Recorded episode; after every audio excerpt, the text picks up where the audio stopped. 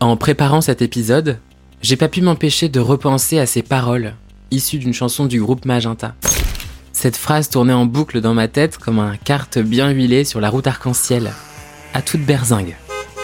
Concrètement, ça dit Les rêves où je disparais sont les plus réconfortants. Je saurais pas trop expliquer pourquoi, mais ça m'a touché. Peut-être parce que c'est ce que je ressens parfois. Peut-être aussi parce que j'ai été séduit par le lyrisme de la formule.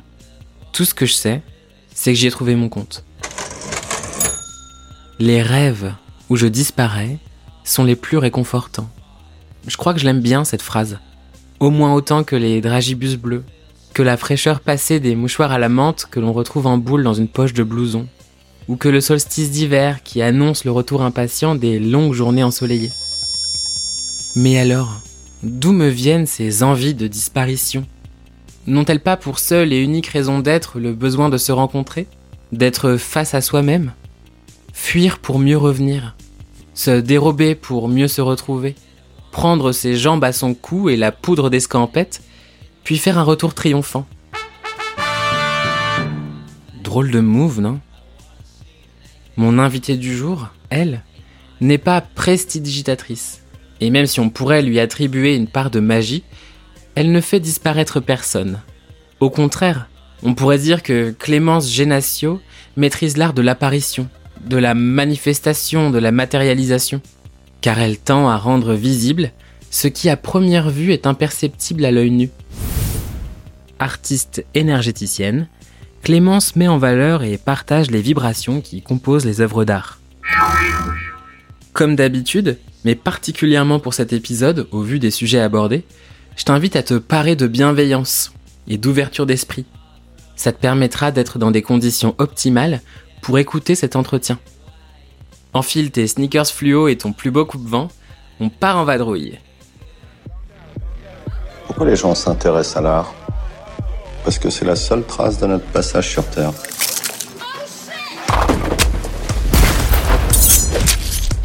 Chouchou.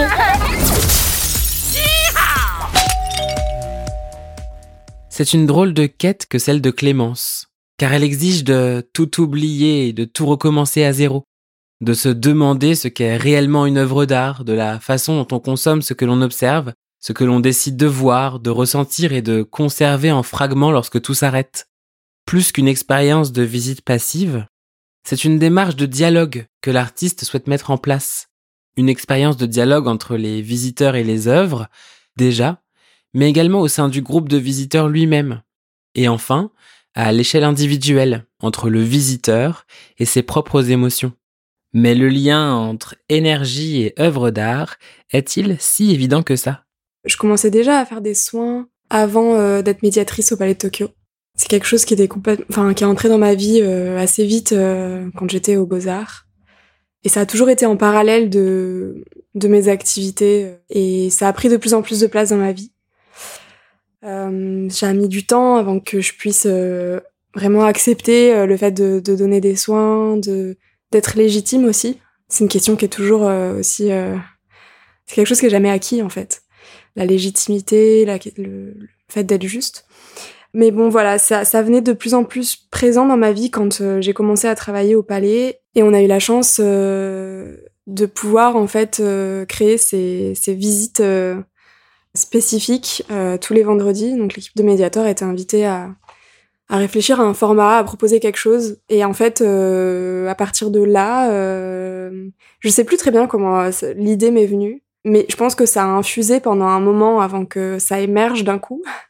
Mais ce qui a infusé, c'est c'est l'observation vraiment de de la manière de consommer euh, les œuvres au sein du centre d'art. Et puis aussi, je crois qu'une volonté de, de, de partager euh, une, une manière de, de voir l'art, une vision de, de qu'est-ce qu'une œuvre d'art. Je pense que j'ai toujours euh, perçu les œuvres comme, comme des entités vivantes. J'ai toujours pensé qu'elles avaient des choses à, à, nous apporter, à nous transmettre.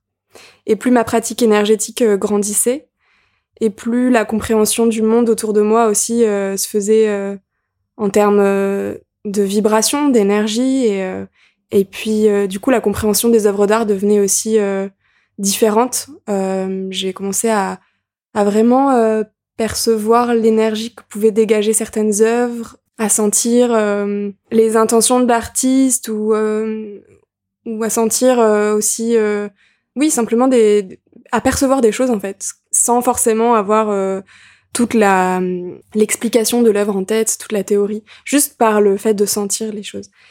Et donc euh, j'ai commencé aussi euh, à parfois à essayer même euh, parce que je, je, travaillais avec le pendule en radiesthésie, donc j'ai commencé aussi parfois à, à essayer de mesurer le taux vibratoire des œuvres. Enfin, il y avait toute cette réflexion là qui arrivait à ce moment-là.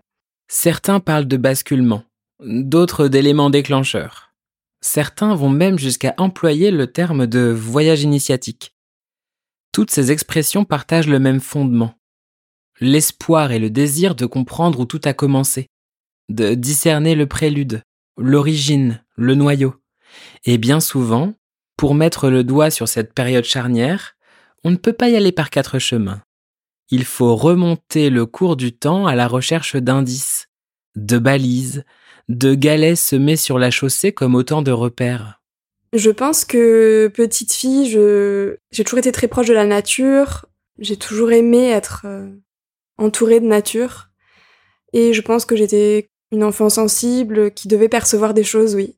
Mais mm, déjà, euh, j'ai pas énormément de souvenirs euh, de petite petite. Et puis ensuite, je pense que je je me suis peut-être un petit peu coupée de tout ça. Et c'est revenu en fait, du coup après l'adolescence je crois qu'à l'adolescence, c'est vraiment un âge où on a besoin de, de s'ancrer, d'être dans la matière, d'être dans la vie, de, de trouver sa personnalité aussi. Et euh, peut-être que j'ai perçu depuis toujours des choses, mais en tout cas, ça n'a pas été euh, toujours euh, présent dans ma vie. J'ai pas toujours été à l'écoute de moi-même, de mon corps, de, de mes sensations. Mais c'est revenu en force. C'est apparu un jour de manière complètement inopinée. Et j'ai fait comme une, ce qu'on appelle une sortie de corps où je, je savais même pas ce que c'était à l'époque en fait. Je, j'avais aucune notion de tout ça. Enfin, mais euh, j'ai vécu une expérience, on va dire, assez intense et euh, et assez impressionnante. Et donc suite à ça, euh, j'ai quand même contacté ma tante qui elle euh, était euh, plus ou moins donné des soins. Elle était déjà un petit peu euh, ouverte à tout ça. Et elle m'a mis en contact avec un, un magnétiseur qui est intervenu en fait à distance sur moi. Et c'est très étrange, euh, mais suite à suite à ce soin, déjà, enfin, ça a été assez fort pour moi. Et, en fait, quand il a eu terminé, je je me suis dit bizarrement, mais euh, mais en fait, moi aussi, je je peux faire ça. C'est très bizarre de se dire ça, mais c'est vraiment ce que j'ai ressenti. Et donc de là, euh, j'ai commencé à, à poser mes mains sur euh, sur mes amis quand il y avait un mal de tête, un mal de ventre.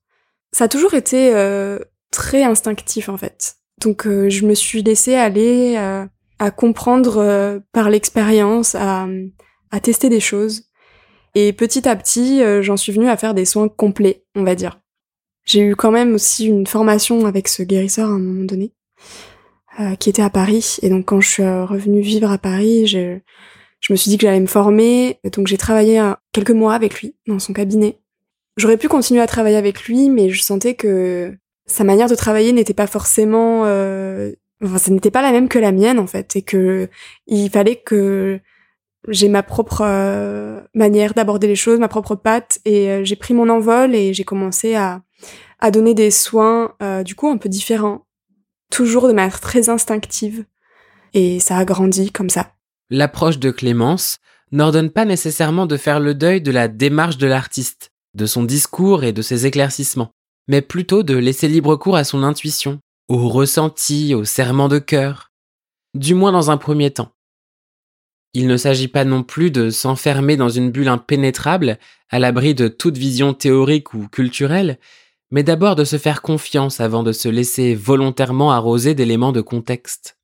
Deux temps distincts, deux visions complémentaires, deux points de vue qui viennent délicatement s'emboîter pour transformer l'expérience de visite et la compréhension des œuvres d'art. Les œuvres sont bien plus que les cartels qui les présentent. En fait, c'est un peu comme s'il y avait différentes euh, strates, tu vois, différentes couches dans une œuvre d'art. Pour moi, il y a, l'intention de l'artiste. Il y a aussi, euh, ben, l'œuvre, en fait, elle n'est pas isolée. Il y a d'autres œuvres, donc il y a toute la dimension aussi euh, de ce que va mettre le, le, curateur euh, dans l'exposition, le commissaire d'exposition, comment elle va se répondre avec les autres œuvres. Il y a aussi la matière de l'œuvre, comment elle vibre. Une œuvre en, je sais pas, en acier, en, métal, va pas être la même que une œuvre en bois avec de la paille. Ça vibre pas de la même manière. Et ensuite, il y a, je dirais presque l'âme de l'œuvre en fait. Il y a, il y a cette, je sais pas, cette, cette chose en plus, cette, ce tout qui fait que que l'œuvre émane quelque chose. Et dans les visites, on va dire plus classiques où on est guidé comme ça à travers euh, le centre d'art, où on nous explique euh, les intentions de l'artiste, où on parle de l'œuvre, des matériaux. C'est quelque chose de, c'est une, une, couche assez, une strate assez superficielle de l'œuvre. C'est très intéressant. Ça nourrit énormément euh, la réflexion, le mental. Mais en fait, on ne nourrit absolument pas notre corps, nos émotions. Peut-être nos émotions un petit peu, parce qu'il y a des choses qui peuvent nous toucher. Mais en tout cas, c'est une approche de l'œuvre qui reste mentale et théorique. Et juste, elle est intéressante, mais pour moi, elle suffisait pas. Mais alors, que recherche Clémence quand elle enfile sa cape de visiteuse? Quels aspects ou détails d'une œuvre vont à coup sûr l'interpeller ou susciter son intérêt? À l'écouter, il n'y a pas de recette miracle, de secret prêt à l'emploi. On ne comprend jamais vraiment la chanson car la routine n'existe pas. Chaque tableau, chaque sculpture, chaque dessin, chaque photographie, chaque installation gratouille sa rétine et vient donc la faire vibrer plus ou moins intensément. C'est très variable en fait, j'ai envie de dire, en fonction de l'humeur dans laquelle je suis. Il peut y avoir des expos où j'ai juste envie de, de voir de l'esthétique. c'est bête, hein, mais euh, il y a des expos où vraiment j'ai juste envie de voir les matériaux, j'ai envie de voir les couleurs, j'ai envie de, envie de voir des associations de choses. Et donc j'ai pas hein, forcément envie de rentrer justement en profondeur. Il y en a d'autres qui vont m'intéresser parce que bah, la thématique, justement, le, la nourriture psychologique et mentale va m'intéresser. Et euh, parfois, euh, parfois il y a des œuvres qui, ouais, où j'ai envie de, de me connecter à l'œuvre. En fait, j'ai envie de m'asseoir devant et, et de lui parler, de voir ce qu'elle a à dire. J'ai vraiment envie de, de rentrer en communion avec l'œuvre.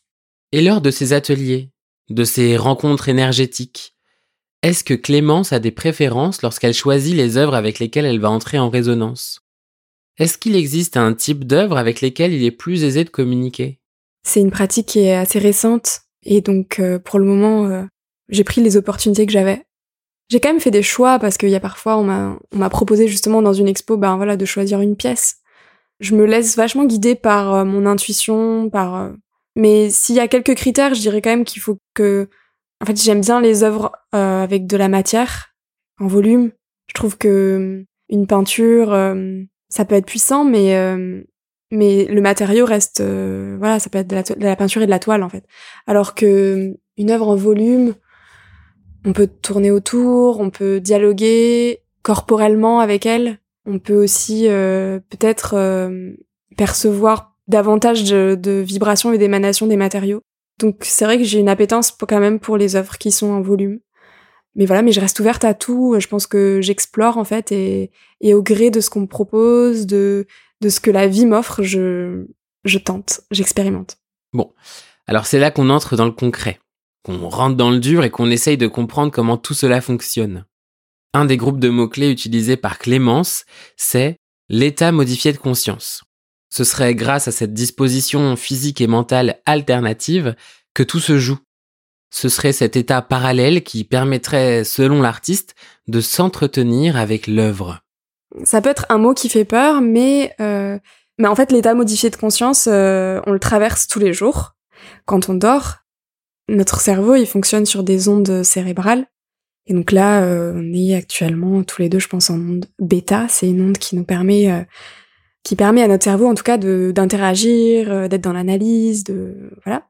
Et puis, euh, il y a des ondes qui sont euh, plus ou moins euh, hautes, elles sont calculées en, en Hertz. Et donc, les ondes, par exemple, alpha ou les ondes θ sont des ondes sur lesquelles notre cerveau va être branché quand on est dans un sommeil profond, dans un sommeil paradoxal ou en méditation profonde. Et lorsque notre cerveau est en onde θ, eh bien, on a tout un champ des possibles qui s'ouvre puisque tout à coup, en fait, notre intuition, notre clairvoyance s'ouvre, puisque comme le, cerveau se met sur un, sur un autre mode, en fait, on n'est plus capable de traiter les informations du quotidien basique, etc. On n'est plus vraiment là. Euh, quand on dort, on est un peu un tas de veille. Mais du coup, ça laisse la place à tout un autre, euh, à d'autres sens, à plein d'autres capacités qu'on va pas avoir l'habitude de développer euh, quand on est en journée actif. Et donc, c'est ces autres capacités-là qui, moi, m'intéressent dans, la connexion avec l'œuvre. Puisque je pense que on est tous capables de percevoir et de ressentir des choses face à une œuvre. Et quand on met en marche ce sens-là, cette compétence-là de pouvoir euh, capter des, choses, ressentir des choses, euh, recevoir des messages, voir des même des parfois c'est même des visions euh, ou parfois c'est olfactif, on va sentir une odeur. Eh bien, c'est incroyable parce que on a tout un autre monde, toute une autre clé de lecture de l'œuvre qui devient possible. Et là, tu vas me dire, Valentin, t'es bien mignon, mais on veut en savoir plus. Comment ça se passe concrètement, de manière pratico-pratique? Eh bien, j'ai une bonne nouvelle pour toi, car c'est exactement ce qui est prévu pour la suite.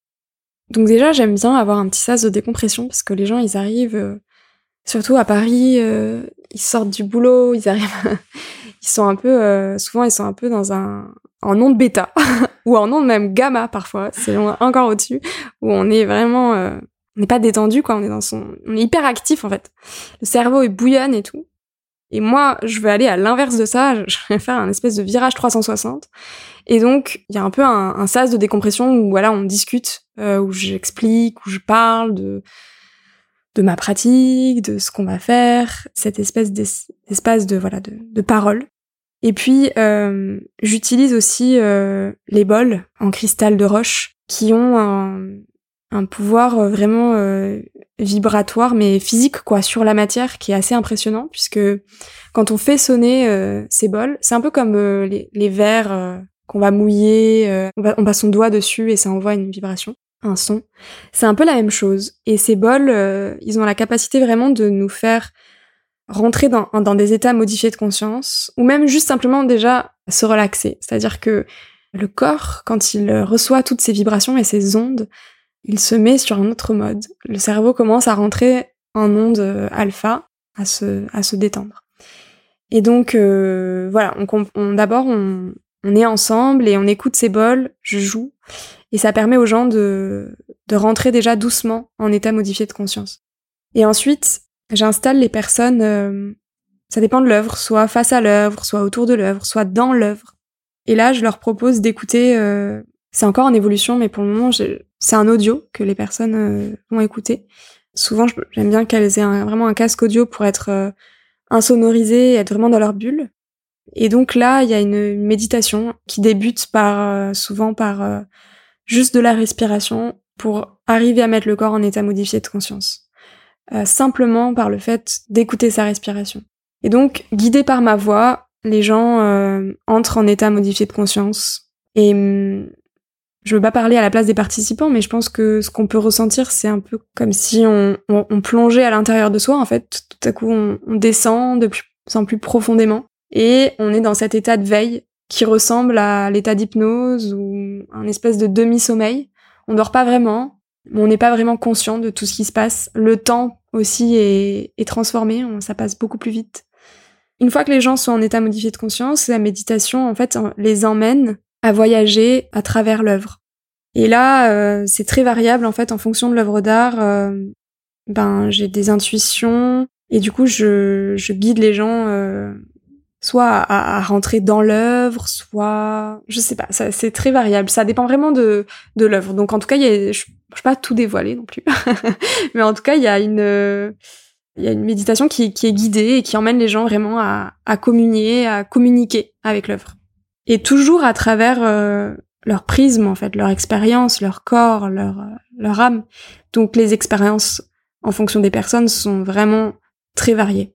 Et ensuite, une fois que la méditation est terminée, que les, gens euh, doucement reprennent connaissance, se réveillent, j'invite les personnes à, à un moment de, de discussion, d'échange sur ce qu'elles ont pu ressentir, sur sur ce qu'elles ont pu euh, percevoir de l'œuvre. Et à ce moment-là, je donne euh, des informations aussi euh, plus théoriques.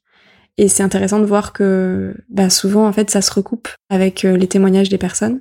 Et ça me fait toujours beaucoup plaisir de, de montrer aux gens que, bah voilà, ils ont été capables, en fait, sans l'information, sans lire un cartel, euh, sans avoir d'informations théoriques sur l'œuvre ou sans, sans savoir les intentions de l'artiste, ils ont été capables de percevoir l'œuvre et de ressentir des choses juste avec leur intuition et, leur clairvoyance.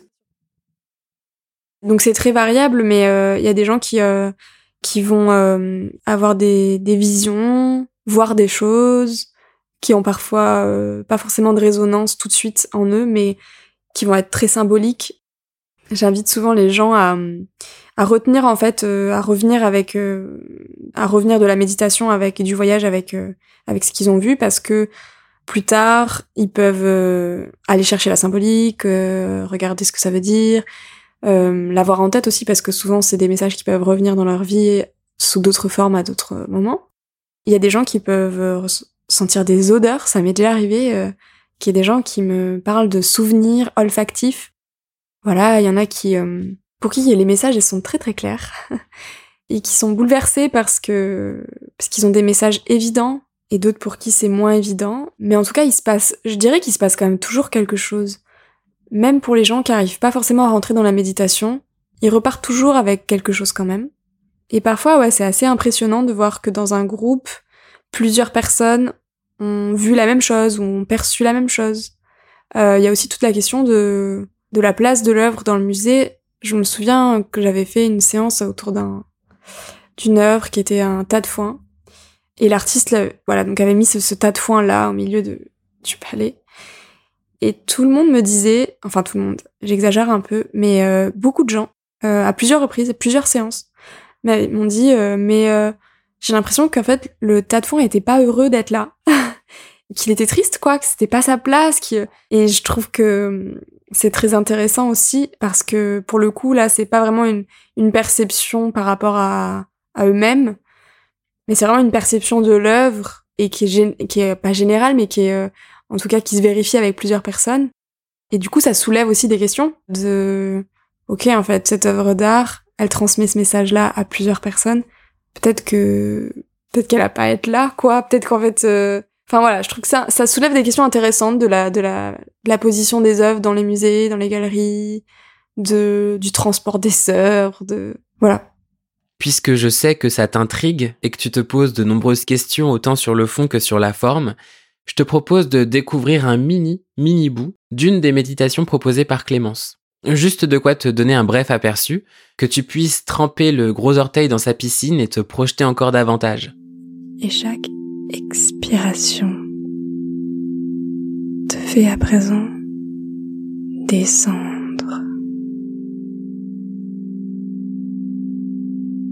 Tu te sens de plus en plus lourd à chaque expiration elle te fait descendre au centre de toi-même.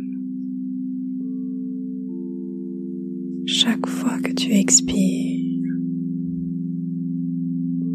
tu descends. Tu descends. Tu descends. Et à mesure que tu descends, tu rapetisses et tu te sens de plus en plus petit à l'intérieur de toi-même.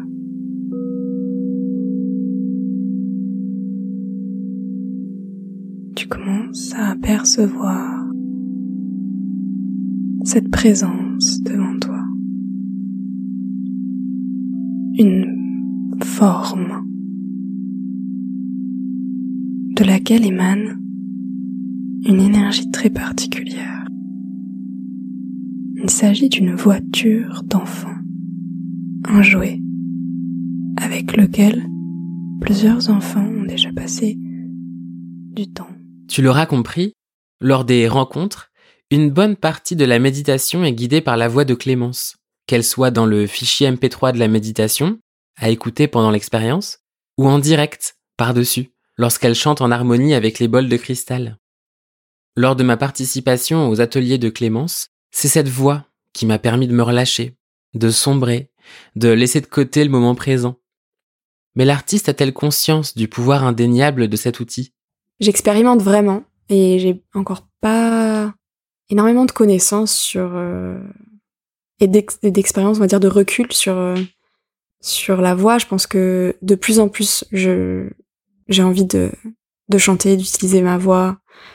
Et, et voilà. Donc c'est vrai que les réponses, la réponse que je vais avoir va être assez peut-être euh, juvénile ou voilà par manque d'expérience et de connaissances. Mais en tout cas, ce qui est sûr, c'est que je, je perçois que la voix émet des vibrations très fortes. En fait, c'est un peu comme les bols. Enfin, c'est à travers la voix, on, on envoie énormément de vibrations, de, de messages. Et c'est vrai que souvent, le retour des participants sur les séances, c'est que ma voix euh, les a énormément aidés à rentrer en état modifié de conscience. J'avais pas du tout conscience de ça, moi, quand je m'enregistrais. C'est vrai que c'est pas quelque chose auquel j'ai fait attention, mais je pense qu'effectivement, euh, en fait, à travers la voix, je transmets des choses. Et donc, euh, le fait de, de chanter et d'accompagner les bols, c'est aussi une manière de, je sais pas, de lier le tout, de, ouais, c'est, j'utilise un, instrument de plus, quoi. Et puis moi, ça me, ça permet d'ouvrir aussi, ça permet de d'ouvrir euh, mon cœur, de, de m'ouvrir tout simplement. En fait, de, de chanter vraiment et d'ouvrir la voix, c'est, c'est incroyable la puissance de, la puissance de la voix en fait et de ce que ça peut ce que ça peut ouvrir comme canal. Je pense que le fait de, effectivement, le fait de chanter, de d'ouvrir la voix, d'envoyer des sons, ça permet aussi de d'ouvrir ce canal de réception. Et j'y viens de plus en plus. Mais c'est vrai que c'est c'est pas évident parce que il faut être à l'aise par rapport au regard des autres, quoi. Il faut être à l'aise de, de pouvoir sortir des sons parfois graves, parfois je sais pas, qui sont étranges. D'ailleurs, euh, en soins ou même ou plus à l'aise, je le fais pas pendant les séances. Euh, mais quand je suis en soins, je, je peux aussi euh, sortir des mots dans des langues inconnues, des onomatopées, des sons, des... et c'est vrai que ça demande beaucoup de, de lâcher prise. Euh, c'est encore un peu difficile pour moi, mais, je sens qu'il faut que j'aille dans cette voie-là, ouais. Dans la description d'une des séances proposées par Clémence, on trouve ce morceau de phrase qu'il me semblait important de mettre en avant. Je cite Un temps privilégié à la rencontre du travail de l'artiste qui devient un puissant outil de connexion à soi et à l'univers. Alors on parle souvent d'art-thérapie, de comment la création artistique permet de soigner ou de penser certaines plaies, mais au-delà de l'action, on fait parfois abstraction du pouvoir thérapeutique des œuvres elles-mêmes. Et même si ce n'est pas un argument que Clément souhaite brandir à tout prix, je trouve cette dimension assez fascinante. Qu'on puisse imaginer les œuvres non pas comme des trophées lucratifs, euh, des démonstrations de talent ou de savoir-faire, euh, des objets de décoration, mais comme des pièces de puzzle dans un processus de cicatrisation. Je n'irai pas jusqu'à dire que des œuvres rencontrées dans un espace d'exposition puissent être des remèdes, des antidotes ou des antipoisons.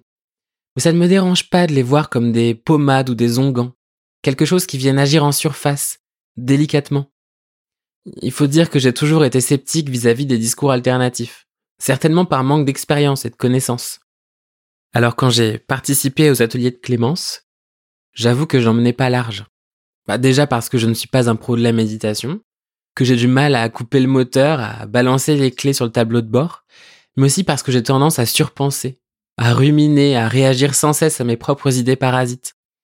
En gros, toute excuse est bonne à prendre pour ne pas lâcher prise.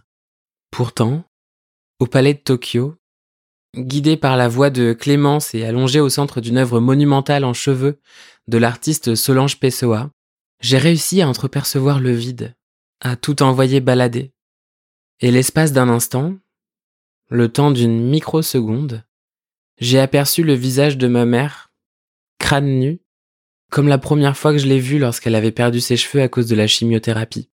Une photographie furtive que je pensais avoir chassée de ma mémoire. Alors je, ne sais pas si c'est l'œuvre en elle-même hein, qui a permis à ce souvenir de remonter à la surface, si c'est la volonté d'être un bon élève et de bien faire, ou encore l'envie de vouloir absolument voir quelque chose, mais cette expérience m'a fait du bien. Peut-être que j'ai rêvé ce passage en somnolent, ou peut-être que j'ai tout inventé, mais pour moi ça n'a pas vraiment d'importance. Et d'ailleurs, je pense que ça s'explique pas vraiment. Qu'en est-il de Clémence? Que pense-t-elle du côté introspectif de ses expériences? Je le, je le dis pas trop parce que ça peut rebuter, pas rebuter, ça peut faire peur aux gens. Et puis, euh, les gens n'ont pas forcément envie d'aller euh, dans un musée ou voir une œuvre euh, pour travailler sur eux. J'ai pas envie que que l'aspect euh, thérapeutique ou l'aspect euh, de guérison dépasse l'expérience de découvrir une œuvre et de communiquer avec une œuvre. Mais c'est une évidence et ça, ça le devient aussi de plus en plus que ces séances-là euh, sont des, des puissants accélérateurs de guérison, de travail sur soi, de découverte de soi. Et je pense que il y a pas de hasard. Je veux dire, je les soins énergétiques que je fais individuellement resteront, je pense, euh, là. Mais forcément, il y a de la thérapie et de la guérison aussi dans, ce que je propose lors de ces séances. Moi, je j'enclenche rien. Euh, je laisse faire les choses. Mais j'observe que dans les dernières séances que j'ai faites, quand j'ai des retours, parce que c'est pas toujours évident d'avoir des retours, mais quand les gens osent s'exprimer et parler de ce qu'ils ont pu vivre, parfois c'est c'est assez impressionnant comme euh, l'œuvre leur a transmis des choses ou l'expérience leur a permis de, de débloquer des, des choses, de d'ouvrir des choses en eux. Et je trouve ça magnifique, en fait, de me dire que l'œuvre, euh, est un outil euh, de guérison. En fréquentant les musées et les galeries, on est tous tombés au moins une fois sur un texte explicatif ne faisant pas sens car trop alambiqué, trop tiré par les cheveux, impénétrable puisque trop formel, hors de portée puisque trop abstrait. Et dans ces moments-là, quand le discours est ambigu, lorsqu'il est indéchiffrable et inintelligible, il ne reste plus qu'à compter sur sa propre boussole intérieure.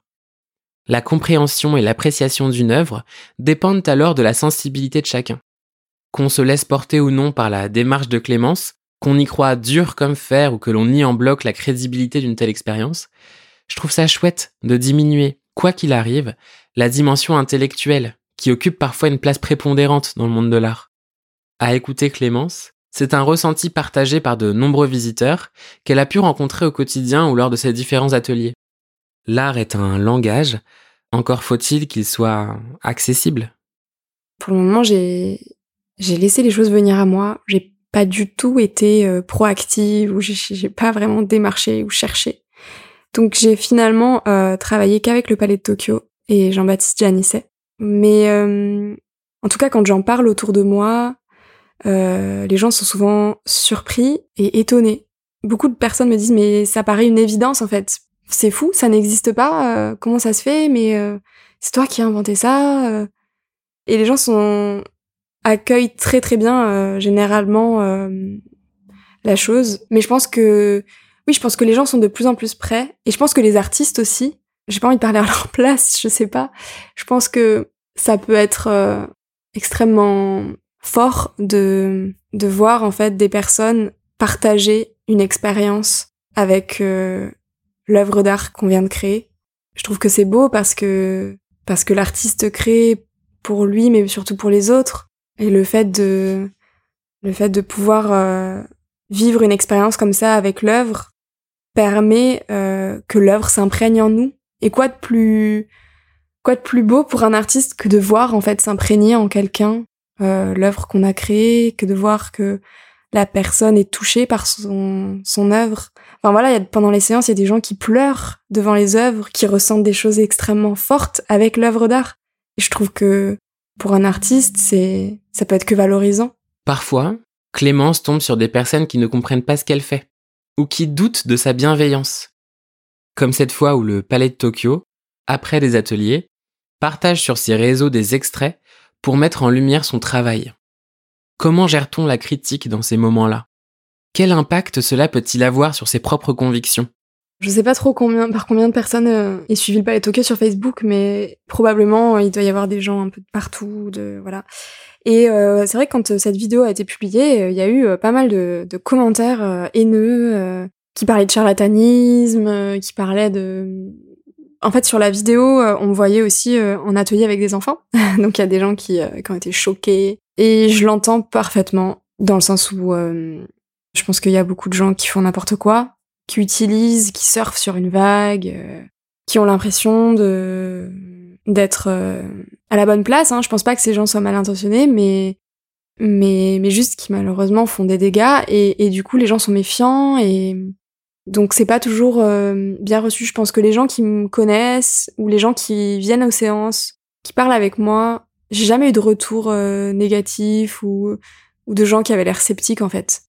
Mais les gens qui entendent juste parler du projet comme ça, euh, sans voir par qui il est incarné, sans, vraiment euh, découvrir pleinement le projet, peuvent avoir peur. Et je l'entends. Je, fais attention en fait. Je suis assez cavalier solitaire. Je n'ai pas trop de, de contact avec des thérapeutes. je trouve qu'il faut faire très attention avec avec tout ça. Et bon, c'est une question qui est, qui est très délicate, mais mais en tout cas, les gens sceptiques, j'entends leur positionnement, je le respecte je trouve juste dommage parfois qu'il y a un manque d'ouverture. Et je pense que c'est ce manque d'ouverture qui fait que, voilà, qu'il y a une réponse euh, aussi, euh, aussi forte. Mais de toute manière, euh, il n'y a pas de hasard et les gens qui se retrouvent dans mes séances, dans mes ateliers, sont toujours au bon endroit. Même s'il y a des, parfois il y a des réfractaires. Enfin, je pense que parfois il y a des gens qui viennent aux séances et qui peut-être repartent en colère ou ont vécu quelque chose de difficile. Mais c'est juste que ça les travaille à un endroit où c'est compliqué d'aller pour eux. Mais tout est juste, ils se sont retrouvés là et ils en avaient besoin. Je me souviens, en plus, euh, je venais de tomber enceinte et je me réveille un matin et je vois sur Facebook tous ces commentaires et, je vois aussi euh, les messages en privé qui me, qui me traitaient de, de charlatan, de, enfin, de tous les noms. Et je me souviens que ouais, forcément ça m'a ça m'a blessé sur le coup. Et puis euh, bon après très vite j'ai j'ai réussi à prendre du recul. Euh, le palais a été hyper euh, soutenant. Enfin ils ont juste supprimé les commentaires quoi. Et j'ai pris du recul et je me suis dit en fait je sais que ce que je fais je le fais avec amour, avec cœur et que il y a pas une once de de malveillance. Je sais que ce que je fais fait du bien aux gens. Peut-être les bouscule oui, mais j'ai aucun doute sur euh, ma sincérité, sur euh, la pureté de mon action quand je suis à ce poste-là, quand je soigne, quand j'anime ces ateliers. Donc euh, donc j'ai pas de doute, mais mais mais forcément forcément c'est c'est pas agréable quoi d'être reçu comme ça. Depuis le début de cet épisode, on a beaucoup parlé d'instinct, d'intuition, de conscience, de ressenti, et on l'a beaucoup associé à la pratique énergétique de Clémence. Mais pour conclure, et pour encore mieux la comprendre, je me suis dit qu'on pourrait également se demander comment ces différents sujets viennent alimenter et influencer sa pratique artistique personnelle. Spoiler alerte, tout est énergie. J'ai toujours créé de manière assez instinctive, c'est-à-dire que j'ai jamais euh, monté un projet euh, créatif euh, avec une réflexion. Je trouve ça génial, je trouve j'admire les artistes, je trouve ça excellent mais pour moi, la peinture et ma pratique artistique est plus comme une forme de d'expression de ce que j'ai besoin de, de sortir, mais, de, mais c'est très personnel en fait. Ou parfois c'est pas forcément personnel dans le sens où je peux avoir une vision, j'ai une image en tête, j'ai une vision qui me vient dans une méditation et je vais la peindre. Et je pense qu'il y a une sorte de transmission. Mais hum, sinon pour moi le ouais le le médium artistique, vraiment la pratique artistique, elle me permet de de m'équilibrer elle me permet de, de dire des choses en fait, des choses que j'ai besoin de sortir et, et je l'ai dit sur la toile. Et là, euh, j'ai fait une, grosse pause parce que contrairement à beaucoup de, femmes, moi pendant ma grossesse, euh, j'étais, j'avais pas d'inspiration, j'avais pas, j'arrivais pas à peindre en fait. C'était fou parce que j'étais en plein confinement, j'avais le temps, j'aurais pu et j'y arrivais pas. Et c'était dur, c'était dur de de m'arrêter d'arrêter de créer. Aujourd'hui, euh, je crois que c'est un réel besoin de m'y remettre. Mais je pense que je vais, je vais peut-être euh, l'envisager différemment. J'en dis pas plus parce que j'ai pas trop m'avancer. Mais en tout cas, euh, j'ai besoin de reprendre. C'est plus un équilibre de vie comme des gens vont faire du sport, je sais pas. Moi, c'est vraiment, j'ai besoin de, voilà. Et après, peut-être que plus tard, à travers les objets que je vais créer, les œuvres, les, tableaux, peut-être qu'il y aura de la transmission, peut-être que, comme je t'avais dit tout à l'heure, en fait, à un moment donné, euh, je commençais à, à calculer le taux vibratoire euh, avec le pendule des œuvres, et je l'ai fait pour mes tableaux, et ça m'intéressait de travailler peut-être là-dedans, dans comment est-ce que je pouvais euh, transmettre des choses à travers la matière. Tout est énergie, tout. Tout est vibration, énergie, et je pense que du coup, les œuvres vibrent, sont aussi énergie puisque c'est de la matière. Par contre, c'est vrai que dans la création artistique, dans le fait de créer quelque chose. Je pense que l'être humain laisse place à la spontanéité, laisse place justement à, à ses intuitions, à sa clairvoyance et, et devient canal en fait. Je pense que l'artiste, euh, peut-être pas tous, mais euh, beaucoup d'artistes deviennent canal pour transmettre des choses. Et donc euh, par là, les œuvres sont extrêmement puissantes pour pouvoir émaner, guérir, émaner, émaner de l'énergie, guérir, nous dire des choses. Le lien, il est là. Toutes les bonnes choses ont une fin, même cet épisode. Mais pas de panique. Si tu veux prolonger un peu la magie, tu peux me rejoindre sur Instagram pour me donner ton avis ou juste me donner un peu de force. Je fais genre, mais en réalité, je suis super accessible. Et puis, si tu veux faire du bruit et crier sur tous les toits ton attachement au podcast, je t'invite à laisser une pluie d'étoiles sur Apple Podcast ou Spotify. Ça prend deux clics et ça claque. En attendant, je te souhaite une très bonne journée et je te dis à la prochaine.